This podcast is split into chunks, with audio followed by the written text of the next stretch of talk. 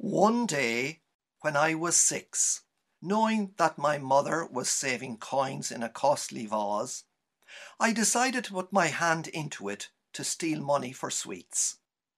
To my horror, all my efforts to get my hand out were to no avail.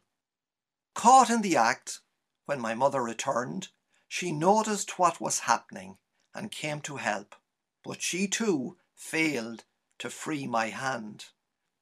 Eventually, my father, not impressed, came on the scene.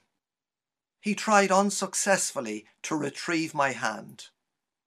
My parents had no further solution except to break the vase.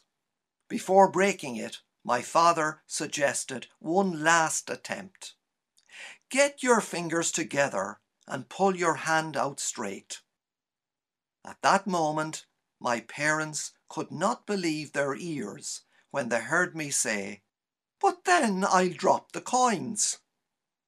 The temptation of money can make not only a child, but even the wise and the learned act foolishly.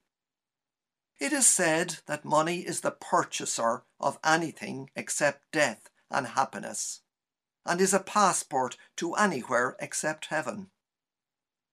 Theocritus, a pastoral Greek poet, wrote, No one can take their wealth with them to the grave, nor can anyone escape death by paying a ransom, nor does one's hoard of money ward off disease and the approach of age.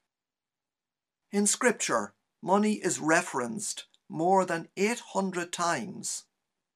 Jesus says, Do not store up treasures for yourselves on earth, but store up treasures for yourselves in heaven. For where your treasure is, there will your heart be also. Where is my heart? Where is your heart?